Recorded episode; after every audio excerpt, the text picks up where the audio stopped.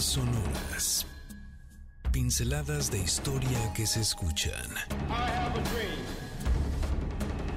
Hilos que se entretejen en el gran telar de la historia. Eventos que definen nuestro presente y que nos transportarán al futuro. Oh my God, another plane has just hit, it hit another building, right into the middle of it. Explosion. Esto es Líneas Sonoras, pinceladas de historia que se escuchan con Carlos Carranza. Bienvenidos. Hola, hola, hola, ¿qué tal? Muy buenas tardes, amigas y amigos. Estamos ya transmitiendo aquí desde Líneas Sonoras en MBS 102.5. ¿Qué tal? ¿Cómo va ya? Muchas personas seguramente ya están preparando sus maletas porque van rumbo a sus respectivas vacaciones. Otros no, otros nos quedamos todavía que talacharle un poquito más, pero lo que sí es cierto es que, ¿qué creen? Ya comienzan las posadas. ¡Eh! Muy bien, estamos ya entrando completamente a esa recta final que significan las posadas rumbo a la Navidad. Así es que ya saben, estamos aquí en líneas sonoras y qué tal, como debe de ser, estamos con una canción que nos invita, a ver, respírale, afloja el cuerpo, perfecto, bailale, bailale. Estamos escuchando Beautiful Stranger de Madonna. Eso, así, así me gusta que sigan bailando en esta tarde del sábado 16 de diciembre del año 2000. 2023 y como sabes perfectamente muy bien, este programa quiebra el sábado, así es que vámonos directito ya a lo que es la celebración del sábado, todo el fin de semana y estamos aquí transmitiendo en MBC 102.5, por supuesto, todo el equipo está perfectamente listo para que nos invites a una posada. Así es que a ver, dinos, ¿a dónde nos vas a invitar? ¿Tenemos cuántos días, Checo? ¿Son nueve posadas, ocho posadas? ¿Ocho? ¿Nueve? Bueno, podemos aguantar hasta 18 porque en dos días podemos abarcar dos posadas. Somos jóvenes, somos fuertes y si nos invitas hasta ponemos la música en tu posada. Sabemos que Checo tiene muy buen gusto musical y yo bailo bien. Así es que si nos invitas, ahí estaremos contigo. Te recuerdo, mi Twitter es arroba Carlos Carranza P al final, mi Instagram arroba Carlos Carranza y hoy por cuestiones técnicas estamos transmitiendo a lo lejos, a la distancia temporal. Así es que solamente tendremos nuestra comunicación a través de Twitter y de Instagram. Tenemos varios regalos y lo tendremos ya un poquito más adelante. La pregunta del día de hoy es muy simple y muy sencilla. ¿Cuál es la escritora mexicana que más te gusta? Así, platícanos un poquito acerca de cuál es esa escritora. Puede ser pues, una escritora, por ejemplo, Sor Juana. Esa siempre va a salir. Pero dinos alguna del siglo XX. A ver, te invito a que nos vayas platicando un poco acerca de tus escritoras favoritas de este, bueno, del siglo XX y del siglo XXI, por supuesto, porque yo, como sabes, vivo todavía en el pasado. Así es que esa es la pregunta y más adelante tendremos algunos regalos para ti y la respuesta que vamos a esperar justamente será vía Twitter, arroba Carlos Carranza o por mensaje directo en Instagram, arroba Carlos Carranza. Y para platicar acerca precisamente de escritoras, de cuestiones de libros, de todos los regalos que pueden hacer durante esta temporada, tenemos una gran y muy querida invitada. ¿Cómo estás, Ariana? Mi querido Carlos, muy bien, muy- muy- con mucho gusto de escucharte, la verdad. Sí, nuestra querida amiga Ariana Aquino, que es además quien nos ha llevado así directamente hasta Oaxaca a celebrar la Feria Internacional del Libro de Oaxaca y además nuestra amiga que también hemos tenido la posibilidad de hablar de los libros de Almadía y de otros tantos más, así es que hoy vienes a platicarnos, pero en especial de un libro muy, muy concretito, ¿verdad? Sí, sí, así es. La verdad es que me gusta muchísimo estar aquí, tener la oportunidad de eh, platicar con ustedes de un libro que se gestó hace muy poquito, o sea, tuvimos muy poquito tiempo para hacerlo, pero salió increíble. Se llama Nuestras Resistencias y salió en el sello de lo que leo. La verdad es que estamos muy a gusto de que esa sea nuestra casa, la casa de este proyecto, porque justo habla de los recuerdos que tienen escritoras eh, acerca de sus lecturas cuando eran jóvenes. O sea, eh, realmente es un proyecto en el que estamos hablando de cómo te sentías o qué leías o eh, con quién platicabas cuando tenías 15 años. Yo, ¿Qué tal? la verdad es que yo me acuerdo que cuando tenía 15 años, mis mayores lecturas eran nada más estar este, escuchando música y con los cuadernitos estos de los, de los CDs, Ajá. ahí leía como todas las canciones, ¿no? Entonces, eh, también un poco esta, este tipo de recuerdos nos permiten acercarnos a las jóvenes y a los jóvenes porque em, eh, nos parece muy importante decirles que no siempre tenemos que conocer todo, ¿no? Absolutamente todo. Hay un mito súper grande al respecto de que si no conoces a alguna escritora o si entonces no te suena algún nombre, entonces tú lo estás haciendo mal, ¿no? Y no nos damos cuenta que realmente en la escuela nos enseñan un montón de nombres que no son de mujeres, ¿no? O sea, nos, nos suena por ahí que el Octavio Paz, que el Juan Rulfo, ¿no? O sea, nos suena aquí que el Carlos Fuentes, pero realmente este, hay un montón de escritoras que estuvieron justo de la misma época que ellos y que formaron nuestro canon literario. Claro. Es muy interesante lo que planteas porque eh, en este libro Nuestras resistencias, escritoras que nos vuelan la cabeza, que así también se complementa este eh, el título, ya nos vas tú presentando de qué trata un poco esta, esta publicación, pero me gustaría ir un poquito más hacia atrás en lo que nos estás compartiendo. Lo que nos enseñan en la escuela muchas veces pues tiene un sesgo, que es el sesgo histórico, ¿no? El sesgo histórico, es decir, nos vamos hacia los siglos, por ejemplo, si se trata de literatura mexicana, pues nos vamos al siglo XVI, ¿no? siglo XVI en el cual pues todo comienza por supuesto con las crónicas de la, eh, de la conquista o los descubrimientos o, la evangelización y después damos un brinco y nos encontramos con el barroco.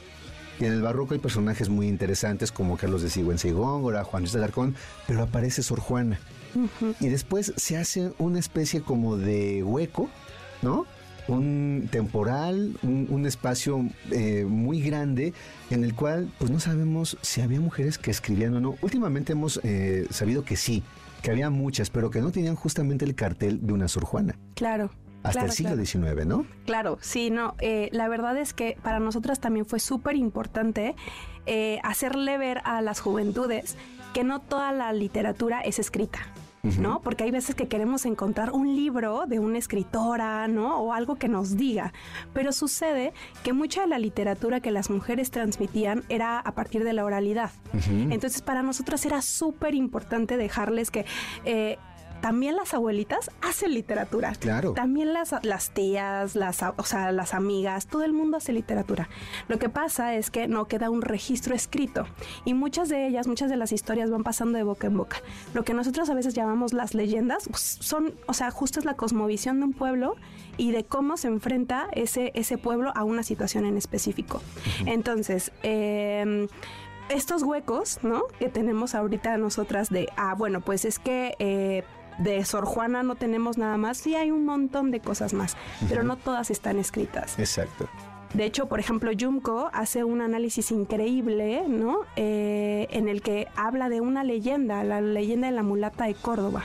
Esa leyenda justo es acerca de cuando las mujeres, en específico las mujeres negras afrodescendientes, no tenían acceso a, pues, no sé, a la educación para poder escribir.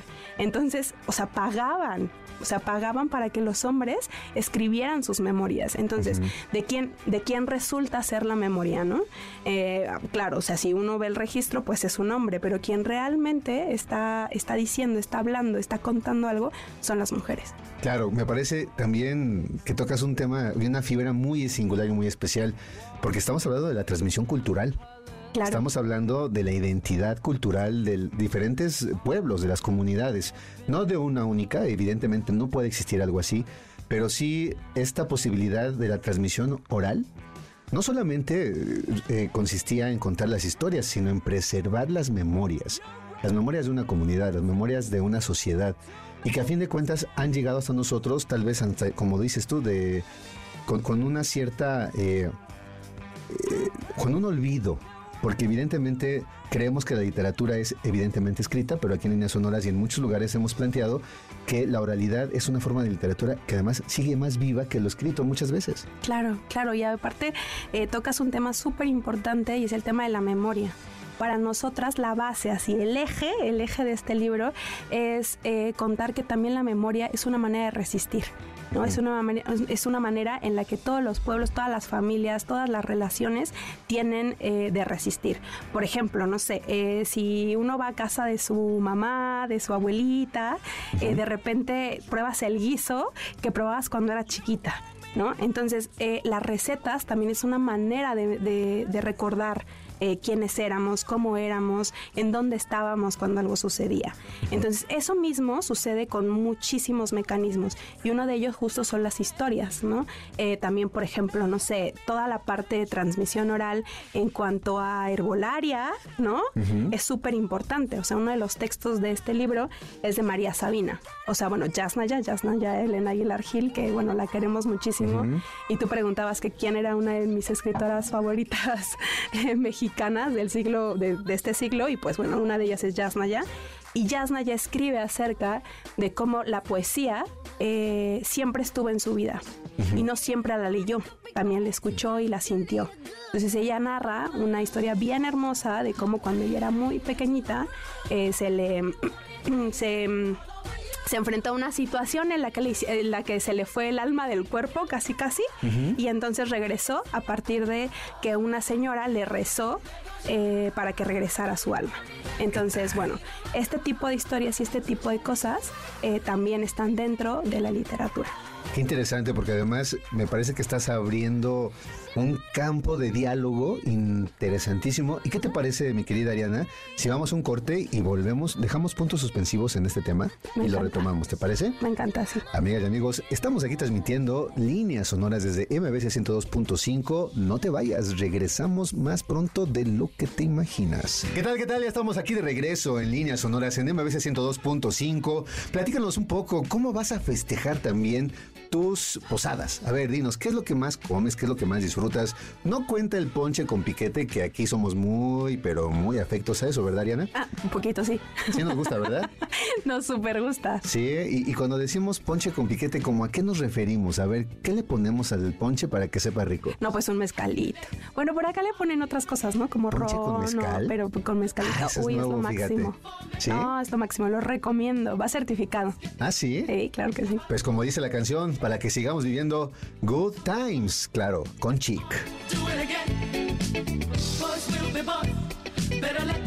Y después de unas cuatro o cinco vasos de ponche con mezcal, esta canción la vamos a bailar hasta en ritmo de cumbia. Así es que bueno, estamos aquí en líneas sonoras con un gusto de compartir contigo esta tarde, de doblar el sábado, de bailar, de disfrutar y con la posibilidad de ser felices. Ya sabes, si te estás dirigiendo a algún lugar en especial, hazlo con mucha precaución, concentrándote en el camino y con todo el volumen así, no, no, no tan alto porque evidentemente es una cuestión auditiva que ya nos dijeron hace ocho días, tenemos que ser muy cuidadosos, pero al menos sí escúchanos con mucha atención. Si estás comiendo, muy buen provecho. Si estás trabajando, calma, pronto acabará toda la jornada laboral y vas a poder disfrutar de una posada, a ver a cuál nos invitan. Y si nos invitan alguna, te invitamos también nosotros. Así es que bueno, ahí está, mándanos la dirección, ahí vamos a caerle. Así es que estamos aquí platicando con nuestra querida amiga Ariana Aquino, que ya abrió muchísimos pero muchísimos temas para este diálogo. ¿No? Así es que, a ver, vamos a retomar uno muy en especial que nos acabas de, plantear. A partir del texto de Yasnaya, nos vas diciendo que la poesía no solamente es esta poesía que conocemos nosotros, escrita, por ejemplo, ¿no? Por Octavio Paz o Jaime Sabines, la poesía escrita de sílabas, en fin, todo eso sí existe. Pero hay otra forma de la oralidad, hay otra forma de textos líricos, de textos poéticos, que no obligadamente van a estar en un libro, sino más bien en esta posibilidad de las historias que nos cuentan, de las canciones que cantan o de los rezos, ¿no? Claro, claro. O sea, de hecho, una, una de las cosas con las que abre Yasnaya es esta posibilidad de curar a través de la palabra, ¿no? Que es lo que plantea María Sabina, lo que planteo siempre. Y entonces yo leyendo ese texto, o sea, me di cuenta que, claro, lo que hacemos cuando, no sé, o sea, cualquier creencia, cuando oramos, es justo querer curar a través de la palabra, ¿Qué tal? ¿no? Entonces es una cosa muy bella. hemos estado en contacto con la poesía desde que estamos muy pequeñas y pequeños. Yo me acuerdo que me sorprendió mucho, eh, ahora no recuerdo exactamente cuál es, pero eh, una de las rondas que cantaba yo cuando estaba chiquita y bailaba y tal, era de Gabriela Mistral, ¿no? Ah, bueno, es de Gabriela Mistral. Entonces, todo el tiempo estamos en contacto con la poesía, solamente que nos enseñan en la escuela que es esta poesía aburridísima, ¿no? que ni entendemos, ¿no? Muy elevada, Sí. este, que sí, ¿no? Inaccesible. Ajá. Y realmente no es así. ¿no? Nada más que nos han vendido ideas, ideas duras. Sí, que es- forma parte precisamente de una manera de entender la educación. Claro. Y sin Claro, embargo, todos sabemos que la poesía radica en otras cuestiones. Por ejemplo, en el Quijote pues, hay muchas canciones. Claro. ¿no? Hay muchas y las canciones en las cuales se va hablando en el Quijote, pues son las canciones que cantaba la gente de esa época. Y que por eso era un éxito el Don Quijote, porque no le hablaba a la gente culta, encerrada en sus bibliotecas, sino la gente que lo podía entender, porque él era parte de ellos, el mismo Cervantes. Claro, y además es que esta, esta transmisión oral, ¿no? Esta, esta manera de aprender las cosas, de transmitir el conocimiento, me parece de las, de las cosas más, eh, de los mecanismos más nobles que, tiene la, que tienen las comunidades, que tenemos todos para poder eh, contarle algo a nuestros hijos, a nuestros nietos. Me parece muy bello. Wow, fíjate, todo esto a partir de un solo texto. Sí. Que está antologado, que está recopilado. Bueno, no recopilado, porque más bien lo hicieron es profeso para este libro, ¿no? Sí, sí. ¿Quiénes Esto- son las que participan en este, en, en este texto, en este libro? Híjole, nos la volamos, la verdad A es ver. que, es- o sea, sí, la verdad nos la volamos porque son 16 autoras eh, escribiendo acerca de un recuerdo de juventud. Bueno, 15 realmente, porque el prólogo justo habla de todos esos recuerdos, que es de Viviana Benchushan. Pero dentro del, del libro tenemos eh, a Yumko Ogata, a Nadia López García, a Yasna Yelena Aguilar Gil, tenemos a Olivia Terova, a Aura García Junco, a Yolanda Segura, a, a Laide Ventura, Jasmina Barrera, Isabel Zapata, Andrea Chapela. Bueno, o sea, de verdad que es un, o sea, un libro que tiene es es muy bello porque lo que tiene son recuerdos.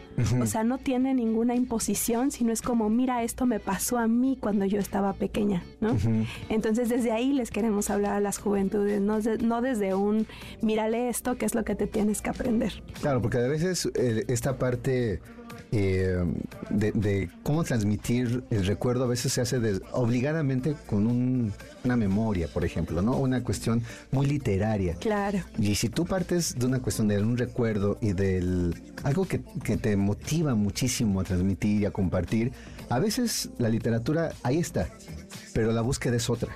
Claro, ¿no? Y, y, o sea, lo que, lo que quisimos hacer es enfrentar a las chicas a, un, a unos textos que realmente les dijeran algo, ¿no? O sea, las autoras están hablando de cuando estaban en la secundaria, de cuando rayaban los libros, ¿Qué de cuando los regañaron los profesores, de cuando, por ejemplo, a Nadia le decían loca en su pueblo porque quería entrar a la universidad. De cuando a Yasna ya este, justo le picó una víbora. O sea, como eh, son cosas que a ellas les pudieron, les, les pueden pasar, ¿no? En este momento. Y cómo, cómo las autoras resolvieron en ese momento. Y además, cómo se enfrentaron a lecturas de autoras mexicanas que han formado el canon literario. Que, oye, ¿y cómo eligieron a estas escritoras mexicanas, estas autoras? No solamente las autoras que participan en este, eh, en este libro, sino ellas eligieron a un autor en particular. ¿Cómo fue ese proceso editorial? Fíjate fue súper lindo porque nosotras, así Ilse y yo, porque Ilse es el otro, así, es la mitad del corazón. Yo sin ella no hubiera logrado absolutamente nada. Ujú. Saludos. Eh, Ilse. saludos. Gracias saludos, por la mitad de tus latidos. Muy bien. No, de verdad que lo es. Porque lo que hicimos fue así, sentarnos y decir, oye, ¿y a quién admiras tú? ¿No? O sea, como qué escritoras contemporáneas admiras. Y empezamos a hacer una lista. Y resultó que esa iba a ser nuestra wishlist. Dijimos, mira, total, las invitamos, vemos, vemos. A ¿no? ver qué pasa. Exacto, veamos a ver qué pasa. Y así las fuimos convocando una a una y ninguno nos dijo que no. ¿Qué tal? O sea, fue maravilloso. Estábamos casi que, ¿sabes? Era como cuando, no sé, me imagino que hay un símil porque tampoco es que sea yo tan fan, pero cuando meten un gol, Ok. bueno, pues entonces era uno tras otro y bueno, estábamos como en éxtasis. Y luego eh, pasó que teníamos nosotras otra wishlist de quiénes eran las autoras que íbamos a, a meter en este libro. Entonces dijimos, ay, bueno, pues que vayan como eligiendo. Ajá. ¿Sí crees que pasó eso? Por supuesto, supuesto que que, no. no. O sea, por supuesto que no. O sea, nos metieron otras autoras. Con toda libertad. Sí, con toda libertad. O sea, fue como, a ver, ¿tú de quién quieres hablar? ¿Quién te marcó? Porque además no era como que nosotras les impusiéramos un recuerdo. Ajá. Era realmente de quién tienes un recuerdo. Claro. De tu lectura. Exacto. De tu propia manera de interpretar la literatura, de tu vínculo con el libro, el mundo, porque además no todas tenían seguramente el mismo acceso a No, una biblioteca o a un libro. No, no, no, para nada. Y justo eso está dentro de este libro. Es como, bueno, pues es que a mí me contaron que existía, ¿no? Y yo no supe de ella hasta la universidad. O sea, fuimos muy sinceras en este libro, ¿no? Y este, y justo nos metieron nombres que de verdad, o sea, lo tengo que aceptar, no pasaban por mi cabeza, ¿no? Ah, Y mm, en ese, en ese encontrarnos con el, híjole, yo no tenía en la mente a Antonieta Rivas Mercado. O no, no, no tenía en la mente que también podían estar las leyendas. O no, bueno, María Sabina fue así como, no, claro que tenía que estar en este libro, pero nosotras no las habíamos planteado. Entonces fue increíble ver cómo ellas iban modelando este libro. Entonces, o sea, hubo autoras que lo tenían muy claro desde un inicio. O sea, cuando hablé con Andrea Chapela, eh, fue de, me encanta el proyecto, sí, pero yo quiero a María Luisa Púa. Así. Y yo, ah, bueno, pero es que igual podríamos como, no, o sea, sí, Ajá. Pero. pero mi recuerdo es con María Luisa. Ah, claro. Entonces, o sea, así había como cosas tan claras, como cosas que no lo fueron y que, o sea, hubo como, hab- había a veces, o sea, nos pasó que dos autoras eligieron a la misma escritora de la cual contar algo. Y fue como, ¿y a quién le ¿Qué decimos hacemos? que sí? No, Ajá. sí estuvo, estuvo loco, pero Sí. se logró. Oye, a ver, tengo una curiosidad muy amplia. Ay, Ustedes cuando estaban pensando en esa wishlist, como le ya estás llamando, ¿no? Esta primera lista, esta primera intención Ajá. de mostrarles a las autoras que iban diciendo que sí, que se estaban sumando al proyecto, ¿cuáles eran esas autoras? O sea, ¿cómo habían pensado esa primera lista? Ya nos estás refiriendo que evidentemente cada quien hizo lo que se le dio la gana, Es lo cual me parece que es perfecto, ¿no? Porque, bueno, Ajá. desde la libertad salen los mejores proyectos. Pero esa primera lista, ¿desde dónde estaba pensada? ¿Cómo la habían ustedes planteado? La planteamos exactamente de- de- desde donde planteamos la de escritoras contemporáneas. Es decir, desde donde nosotras conocíamos, sabíamos y nos gustaba. de, de ustedes dos. Exacto. Entonces, pues, o sea, por ejemplo, hubo un hombre que estábamos pero atacados, o sea, decíamos, ¿cómo que nadie, nadie ha elegido a Amparo Dávila? No, o sea, era, o sea, pasaban y pasaban las autoras y decíamos, es que se va a quedar fuera, ¿no? Ajá. O sea, hasta que de repente, por unos movimientos, Dalia se quedó con Amparo Dávila, ¿no? Como, dijo, sí, yo, yo, porque entonces yo en un taller, ta, ta, ta. Eh, pero, por ejemplo, se quedó afuera Inés Arredondo. Ándale. ¿no? Ok. que para mí es así una de Que las es una de escritoras las grandes en la del vida, siglo XX, ¿no? claro. Y pues bueno, o sea, está bien, pues nadie tenía, nadie de esta lista, porque bueno, ya vendrá un tomo 2, nadie de esta lista la eligió. Ajá. O sea, nadie tiene un recuerdo de eh, como tan cercano pues con ella y está bien. Ok, a ver, la curiosidad es cada vez mayor, pero vamos a dejar otros puntos suspensivos porque estoy convencido que mis amigas y mis amigos, nuestras amigas y amigos de líneas sonoras, se están haciendo cada vez más preguntas porque entonces ya están seguramente en su cabecita formulando el ¿y entonces quién sí está? Vamos a responder eso próximamente, ¿te parece? Me encanta. sí. Vamos a ir un corte, amigas y amigos. Estamos aquí en MBC 102.5. No te vayas, prepárate otro ponchecito porque ya viene un poquito más de mezcal. ¿Qué tal? Dice Nina Simón, feeling good, porque así estamos y no precisamente por el ponche con esas cuestiones esotéricas que le han puesto ya a su bebida, completamente navideña, nada de eso. Porque aquí es muy temprano y nosotros solamente le entramos a la agüita de. Pero no, bueno, ya llegará la hora, ya llegará el momento y estamos seguros que a ratito nos podemos encontrar en un lugar. Ustedes en un... to- el día de hoy tienen una actividad en Almadía. Es correcto, sí. De hecho, justo te iba a decir, ya es hora del señor. O sea, ya, ya por supuesto que vamos a ¿De echarnos cuál un- señor? Del que sea, nómbralo. Pero ya nos podemos echar un mezcalito en este momento. Ya es tardecito, así que ya se. Saliendo de aquí, ¿a dónde nos vamos? A Casa Almadía. A ver, ¿dónde está Casa Almadía? ¿Qué está pasando ahí? Estamos en Avenida Patriotismo 165, Ajá. eh, ahí en la Escandón. Entonces, por favor, todas y todos los que se les antoje un mezcalito, ahí podemos echarnos uno. En un ratito, pues nos vamos todos para allá, ¿no? Perfecto, ya saliendo de aquí, inmediatamente agarramos nuestros tiliches y nos vamos directamente a Casa Almadía porque además están, están tirando la casa por la ventana. Sí, O sea, lo del mezcal es como anecdótico, por así decirlo. Es como para invitar a que lleguemos. Pero ¿qué está pasando? Pues ahora tenemos una super venta porque cada año cerramos y sacamos todos los ejemplares que no se encuentran ya en librerías, tal, porque ya son muy poquitos y los ponemos a la venta de todos los fans en Casal María. Y la ventaja que tiene esta venta en específico es que va a estar por ahí, va a estar Francisco Hinojosa y va a estar Tania Huntington y Andrea Chapela y va a estar este Bernardo Esquinca, va a estar quién más, Em, Jorge Granados, ¿Qué tal? este, o sea, van a estar muchos autores ahí echándose un mezcal y firmándole a quien quiera. Ahí está. Y además con libros a un precio muy accesible. Si ustedes quieren, pues, eh, tener algún detallito navideño, algún regalo o para el intercambio, no anden regalando chocolates, oigan, ¿cómo que chocolate? O están de moda las tacitas, ¿no? ¿Ya, ya cuántas tazas tienen ahí en su, eh, en- en su Montones. alacena?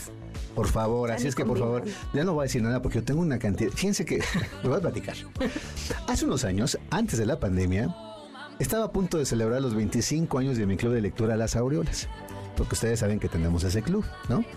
Y bueno, todavía hace cuatro años o tres años cuando estaba antes de la pandemia, ya ni sé, ya perdí la cuenta, mandé a hacer 200 tazas ¿Qué? y tuve que cancelar la celebración. Yo creo que voy a regalar tazas de las aureolas aquí en, aquí en líneas, eh, No, líneas pues sonoras. sí, siquiera. ¿verdad? Y los voy a llenar ahí de chocolate y, y le ponemos ahí este un poquito de, de ron ahí a ver a ver si a ver si se animan. Pero fíjense, porque hace cuatro años estaban como muy de moda las tazas, ¿no? Y ahí tengo las 200 tazas. Ya veremos qué hacemos. con- No, yo creo que vamos a celebrar porque en marzo, en abril cumplimos, en marzo nosotros el Club de Aureolas cumple 28 años. No, hombre. Nosotros en abril cumplimos tres años aquí en Líneas Sonoras. Así es que yo creo que vamos a ir juntando la fiesta y vamos a echar la casa por la ventana. Así es que, Checo, a ver cómo le hacemos, pero vamos a hacer un pachangón. Me encanta. Anunciado y decreta- de- descretado está. Ya, ya no voy a tomar más ponche de ese que trajiste, mi querida Ariana, porque ya estamos hablando un poco cuatrapeado. Pero bueno, vamos a dar regalos, ya para no eh, concentrarnos cada vez más en lo que tenemos que hacer.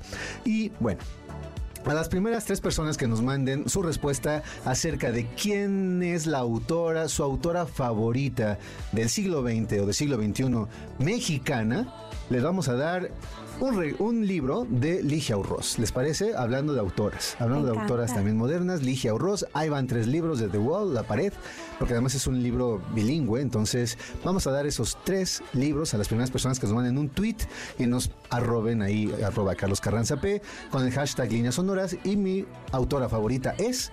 Y si eres de las primeras tres personas, te damos un libro. Y bueno, además, si hay más personas que manden esa, esa respuesta, a lo mejor ahí buscamos en el librero de donde sacamos otras, otros libros. Pero además, en nuestro siguiente bloque tenemos dos regalazazazos que va aquí a poner en la mesa nuestra querida Ariana, ¿verdad? Sí, por supuesto. Siempre hay, siempre hay cosas para regalar. Genial. Al ratito vamos a anunciar cuáles son, pero bueno, por lo pronto, quien quiera ya adelantarse, ahí está ya nuestra primera tanda de regalos.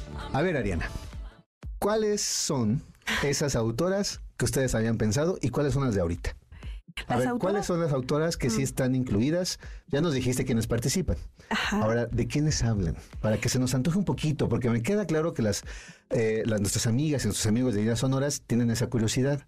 Y además es para invitarles a que se acerquen al libro y que lo compren y que vayan por él y que lo lean y que lo regalen. No, hombre, nosotras encantadísimas. Los fragmentos que aparecen y los recuerdos de quien, o sea, la memoria de, que, que tienen las autoras son de, por ejemplo, eh, Amparo Dávila, que, que- qué bueno que sí está. Qué bueno que sí, llegó. sí, sí, la verdad es que sí. Eh, Adela Fernández, que es un caso increíble, que tampoco te lo teníamos en la mente, pero que llegó Lola Ancira a decirnos, tenemos que hablar de, de ella. Este, tenemos a Antonieta Rivas Mercado, a María Sabina, tenemos a Josefina Vicens, tenemos a Elena Garro, por supuesto, a Rosario Castellanos, a Sor Juana Inés de la Cruz, tenemos las leyendas de la mulata de Córdoba.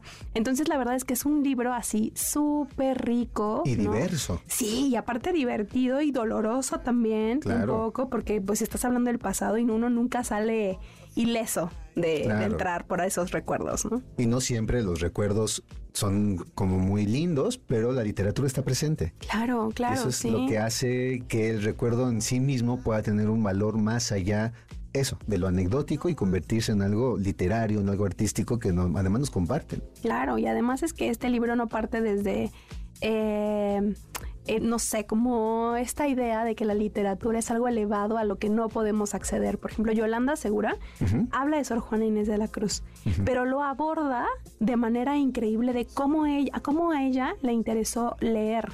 Y a ella le interesó leer porque su papá le ponía corridos. Entonces, eh, tenemos conexiones, ¿no? Que no son la, ay, claro, es que yo empecé leyendo un libro de 500 páginas y entonces me hice súper este, lectora, ¿no? Ok. Para nada. Que, es un, que- que- que no. pueden existir muchas pues. y muchos personajes que dicen que comenzaron leyendo El Quijote a los 10 años. A ver qué diablos entendieron. Ya sé. ¿no? O sea, justo... No vamos a hablar de gente así. No, no vamos a mencionar nombres porque nos cancelan. Eh, Así es, eh, ¿no? Amigas y amigos, la verdad es que les respetamos. Qué bueno que leyeron el mío Cid en el español antiguo cuando tenían siete años. Sí, o sea, pues, felicidades, pero, pero realmente uno comienza por otros lados, ¿no? O sea, uno comienza con el librito de canciones del CD, uno comienza justo con corridos, uno comienza escuchando la música que le gustaba a sus papás, escuchando la historia de la abuelita. Realmente uno no comienza como ni siquiera a veces con un libro completo. Uno a veces comienza con fragmentos que le acercan las profas, Con los el profes. cuentito, con Exacto, las con canciones mismas, ¿no? Sí, total y absolutamente, ¿no? Entonces, eh, me pareció como un acercamiento muy honesto, ¿no? O sea, desde dónde estamos hablando me pareció una cosa muy bonita, eh, muy tierna, ¿no? Muy, eh, muy de corazón. Eh, y justo, justo estos recuerdos lo que hacen es que la- las personas puedan conectar. Por ejemplo, hay un texto bien hermoso que está, que está en medio del libro y lo quisimos poner ahí porque eh, en México se reconoce muy poco el trastorno del déficit de atención. Entonces casi siempre decimos que las niñas y los niños eh, son súper traviesos y que necesitan medicarse, ¿no? Así de, no, o sea, no, no se puede, no se puede hacer nada. Pero realmente no hay, no hay un seguimiento a las infancias para que puedan acercarse y que les pueda interesar algo específicamente. Entonces el texto de las centrales es de Amandititita. Mm, Y Amandititita nos regala justo ese recuerdo, ¿no? De que ella no se podía concentrar, que ella leía y no entendía, se saltaba las páginas porque ni topaba, ¿no? Y de repente le diagnostican trastorno del déficit de atención. Y entonces para ella era como un choque de emociones entre que se alegró porque dijo, claro, entonces no, no estoy yo mal, ¿no? O sea, tengo algo y eso me está impidiendo como conectar. claro. Este, pero también dijo, ay, estoy, tengo un algo, ¿no? Y no me Sí, y, y no está tan, tan, tan lindo saber Exacto. eso, ¿no? Pero por lo menos pudo saber qué hacer, ¿no? Y entonces ya, ya comenzó obviamente tratamiento y lo logró, ¿no? Entonces también es un poco decirle a las chicas y a los chicos como, tranqui, o sea, tranqui, no tienen que saberlo todo. Claro. Este, podemos conectar desde las canciones, podemos conectar desde los corridos, podemos conectar desde eh, la poesía dicha por nuestras abuelas. O sea, podemos conectar desde muchos lados, no tenemos que conectar desde lo más elevado. Claro, vamos, la literatura ahí está, la literatura en el sentido más canónico, por así Claro. decirlo, de la, de la palabra, de la cual se habla muchísimo en las antologías, la que nos enseñan en la escuela, pero creo que últimamente también esta posibilidad de haber ampliado la mirada con respecto a nuestro vínculo con esas expresiones culturales eh, nos llevan justo a pensar que la oralidad va más allá, ¿no? Va más allá de lo, evidentemente, de lo escrito, pero va más allá inclusive del tratamiento que se le da normalmente, que es de, ay, sí, cuenta una historia como si fuera cualquier cosa, ¿no? Es complejísima, ma, Claro. ¿no? La mitología griega así trascendió. El, el Quijote fue muy conocido en su época, ¿no? Porque pues hubo gente que la leía en voz alta. Claro. Y la gente lo escuchaba y la gente lo, lo podía, eh, se- se- es más, se aprendía a los personajes. es, muy, es muy frecuente esta anécdota en la cual se platica que eh, Cervantes hace hablar a sus personajes, es decir, a, a Don Quijote y a Sancho, en la segunda parte, ya desde una desde un conocimiento de causa, es decir, ellos saben que ya se habla de ellos en ciertos lugares. Qué genial. ¿Por qué? Pues porque la gente eh, tenía la posibilidad de escuchar sus historias. Claro. ¿no? Entonces, esa es la oralidad. Claro, y además es que, te- o sea, uno se puede reconocer en muchísimos personajes, ¿no? O sea, no solamente es que los personajes hablen, sino que tú también puedes ser un personaje. Entonces, eh, es este ir y venir entre la ficción, Claro. ¿no? O sea, qué es ficción, qué no es ficción. Yo puedo hacer ficción, eh, ¿no? O sea, me parece que, que el resultado de la literatura en general, literatura oral, escrita, sentida, todo, es que alguien pueda preguntar cosas. Exacto. Entonces a mí me parece que eh, queremos abonar así un cachito, así un, un tantito, porque tampoco es que podamos resolverlo todo, Claro. pero queremos ofrecer oportunidades de lectura.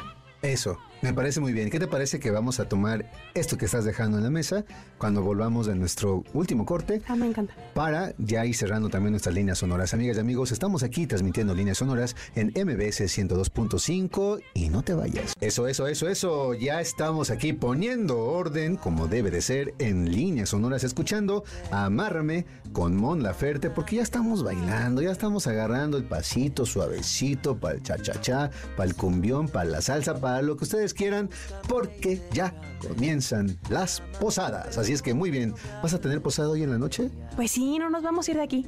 Ah, pero cuenta, cuenta como, Ah, la. Ah, como primera posada esa. ¿Es correcto? Eso, Es la primera posada la tenemos entonces en Casa Almadía.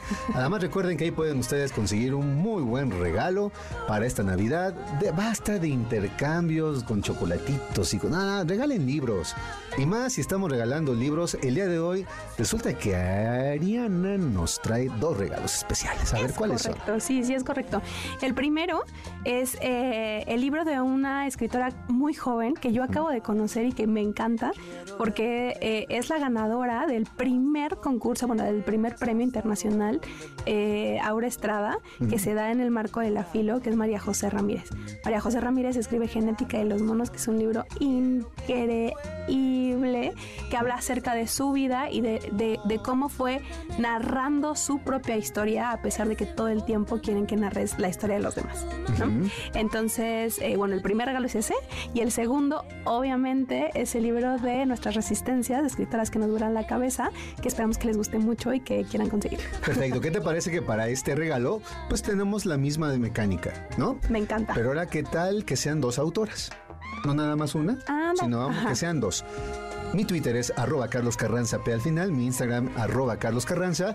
Damos uno y uno, ¿no? Uno por, eh, por Twitter y otro por Instagram en un mensaje directo. Y pues la mecánica es simple, pero se suma una respuesta más. ¿Cuáles son tus dos autoras? Vamos a hacerlo. Mexicanas, una mexicana y una a nivel internacional en otras culturas de otras lenguas. Ah, muy bien. Pero que sea una, una mujer, vamos, Me en ese encanta. sentido, porque estamos hablando una y una. precisamente de escritoras. ¿Te parece? Me encanta. sí. Así es que ahí está. Una de nuestra tradición mexicana, por así decirlo, y otra de cualquier otra tradición lingüística en el mundo. Así es que nos mandan ese tweet o ese mensaje directo en Instagram con el hashtag líneas sonoras y por supuesto pidiendo alguno de estos libros y seguramente los vas a disfrutar muchísimo durante esta temporada navideña.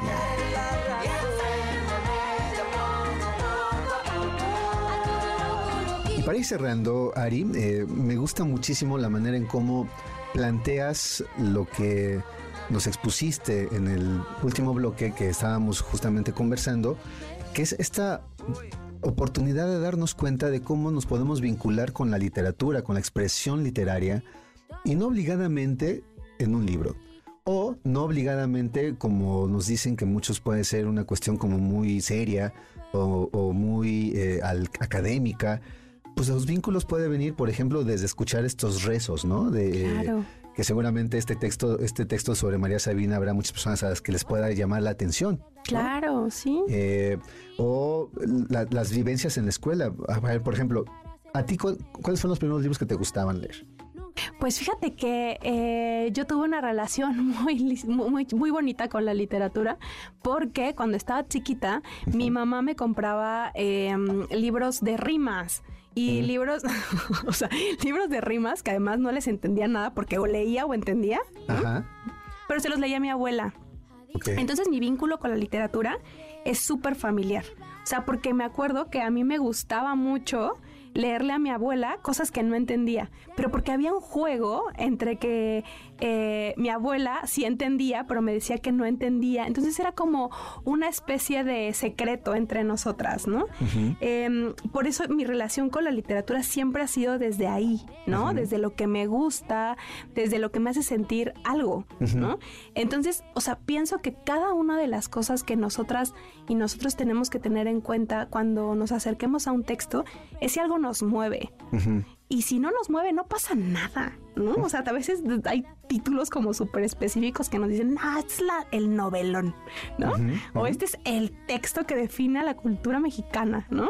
O, y, los lees y dices, son aburridísimos. Sí, o sea, o, sea, me pude haber saltado toda la primera temporada, dije a los jóvenes ahora, ¿no? Pero, y sí, o sea, y no pasa nada si dejas un libro a la mitad, si no, no te engancha, ¿no? Entonces yo creo que sí hay muchas, muchas maneras de, de entrarle a la literatura. Por ejemplo, o sea, el poema que está de María Sabina en el libro que escogió Yasnaya es el de Cúrate, mijita. Y ese, ese poema ahora está siendo como muy sonado porque Natalia Lafourcade lo está cantando en su último sencillo, ¿no? Ah, bueno, en su último disco, me ah. parece. Entonces, eh, me parece que la literatura va y viene, o sea, la literatura eh, es oral y entonces, pues claro, se quedó ahí, pero también fue escrita porque fue transcrita. Y entonces vamos y venimos, ¿no? Estos ejemplos que tú das del Quijote, pues es que ahora está escrito, pero no siempre estuvo escrito, ¿no? O sea, bueno, más bien estuvo escrito y luego se cantó y luego, o sea, entonces iba y venía, o sea, la literatura no es algo fijo y creo que tenemos que aprender que no está fijo, además de que no es generación espontánea. O sea, eso que está plasmado es una experiencia, ficticia o no, pero es una experiencia. Por lo tanto, entonces está dentro de una persona que se mueve, que va y viene, que tiene emociones y que de repente plasma porque lo quiso en un libro.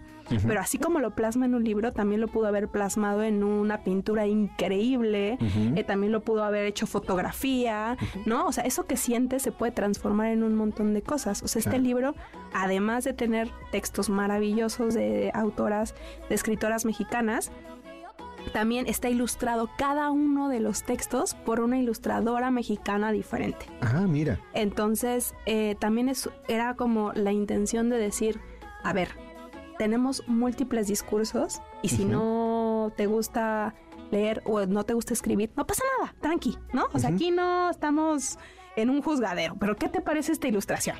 ¿Cómo vas? ¿No? Eh, es la cosa de conectar con lo que estás viendo, lo que estás viviendo, lo que estás sintiendo.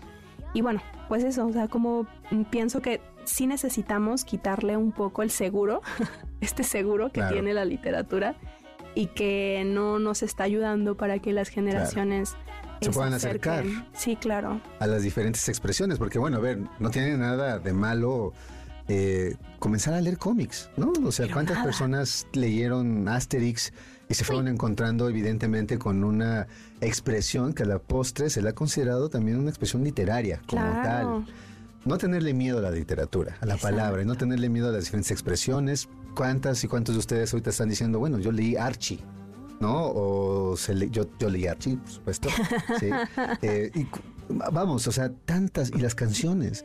Hay muchas canciones que si las quitáramos del contexto completamente musical, quedan como textos poéticos. Exacto. Entonces es algo que abriendo un poco la perspectiva y retomando lo que dices ya eh, en esta última idea, hay personas que luego se preguntan, ¿no? ¿Qué tenemos que hacer y cómo le hacemos para invitar a la lectura? que, las chicas lean, que los chicos lean, ¿no? ¿Cómo hacer? A lo mejor aquí en estos textos pueden encontrar alguna respuesta. Ya sé que no es el objetivo del texto, pero a lo mejor justo diciendo, a ver, ¿cómo le, ¿cuál fue ese vínculo que tuvo Amandititita? ¿Cuál fue ese vínculo que tuvo las autoras que nos estabas mencionando, ¿no? La Chapela, en fin, el tuyo que acabas de compartir. O sea, algo nos puede estar vinculando y, nos y quizá nos podamos dar cuenta, amigas y amigos, que muchas veces estamos tan cerca de la literatura, pero es cuestión de que nos digan, mira, eso es una expresión literaria. Claro.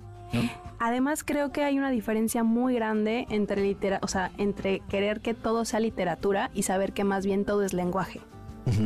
Entonces, todo lo que estamos viendo, todo lo que estamos sintiendo, todo es lenguaje, ¿no? O sea, todo nos está diciendo algo.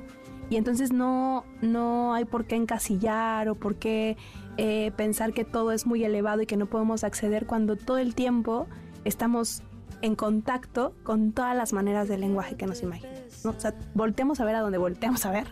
Tenemos eh, arquitectura, fotografía, diseño. Eh, entonces, no, no, no queremos encasillar a las chicas y a los chicos en absolutamente nada que ellos no quieran. Así es. Pues vamos a ir cerrando ya nuestro programa de líneas sonoras, mi querida Ari, y nada más recuérdanos varias cuestiones. Eh, ¿Dónde podamos ir hoy a celebrar nuestra primera posada? Ay, vámonos a Casa Almadía. Yo ya lo que necesito es un mezcal. Ok, perfecto. Ah, va a haber mezcales y va a haber... Va a haber mezcales y va a haber un montón de descuentos, un montón de libros que se pueden llevar. Van a estar autoras y autores increíbles firmándoles sus textos ahí y echando cotorreo con ustedes. Entonces, Imagínense, sí. decir, salud. ¿No? Exacto, con Bernardo Esquinca. A ver, Bernardo, ah. salud, salud. Así. Nada más. Y pueden decir, ¿qué creen? Vengo de, echarme una copa con Bernardo Esquinca. órale, ¿no? Pero eso está padre, ¿no? Esa es una buena manera de, acercar también a la gente, a, a, toda la oferta editorial que tienen ustedes, que además es fantástica. A mí me encanta Editorial Almadía. ¿no? Desde sus diseños y por supuesto toda la propuesta literaria que tienen. Y también Estamos hablando de nuestras resistencias, escritoras que nos vuelan la cabeza. ¿Cuál es el sello editorial? Lo que leo. Está en Santillana, eh, pero el sello editorial es lo que leo en nuestra casita y lo pueden encontrar en pues en la librería que gusten o en estas plataformas como Amazon y así. Eh, pero también, cosa que es muy maravillosa, eh, las chicas de las librerías independientes están haciendo un esfuerzo maravilloso por llevar ejemplares a sus librerías. Entonces yo ya vi que está en Morelia, en Traspatio, ya vi que está en Jalapa, en El Entusiasmo, ya vi que está por acá. O sea, la verdad es que está llegando a muchas partes. También entonces en librerías independientes y bueno, hay que acercarnos también a esas eh, propuestas y esas iniciativas que necesitan también pues de nosotras y de nosotros, ¿no? Porque son, son una manera, como ustedes dicen en su nombre, una manera de resistir. Total y absolutamente. ¿No? Es también compartir eh, expresiones artísticas en todos los sentidos, porque no solamente es acercarse a la literatura, también hay cuestiones musicales, hay eh, teatro, hay pintura, en fin, hay tanto que nosotros podemos eh, disfrutar en estos lugares llamados librerías independientes, como cuáles aquí en la ciudad. Pues aquí hay un montón, está por ejemplo Casa Tomada, El Desastre, está Utópicas, que es un super lugar, este, no, o sea, hay un montón, Volcán, hay, hay pero muchísimas la polilla, ha sido la polilla, es muy preciosa. No, bueno, o sea, que la conozco. De verdad que son librerías muy hermosas, con un catálogo muy curado, donde las libreras y libreros le echan tantas ganas. O sea, es imposible que tú entres a una librería y no salgas con un ejemplar. Mira, es como estas ideas de las, las librerías de barrio, ¿verdad? Es correcto. Eh, mi querida Ari, ¿cómo estamos para eh, nuestra celebración del día de hoy? ¿Ya no, con yo ya con todas las pilas. Yo ya. Eso. Pues muchas gracias por habernos acompañado, Ari. No, hombre, muchísimas gracias por el espacio. Y gracias por compartirnos también, no solamente nuestras resistencias escritoras que nos van en la cabeza, sino también pues tu pasión. Ay, Porque se nota que lo haces con mucha pasión y con mucho gusto y eso siempre se agradece. No, hombre, muchísimas gracias. Amigas y amigos, saben que este programa lo pueden encontrar a partir del lunes en todas las plataformas de podcast, así es que por favor síganos en Líneas Sonoras en todas las plataformas, descárguenos y por favor eso sería como nuestra bonita Navidad. Nosotros nos escuchamos la próxima semana, tenemos muchas sorpresas. Seguimos aquí en Líneas Sonoras en MBC 102.5. Gracias a toda la producción, a Checo, por supuesto a Beto Aldama, a Gina y a todas las personas que hicieron posible que llegáramos al día de hoy contigo hasta tu mesa o hasta donde nos escuches en cualquier parte del mundo, el universo, la galaxia y que tengas una gran, gran posada. Por hoy, nuestro viaje ha terminado.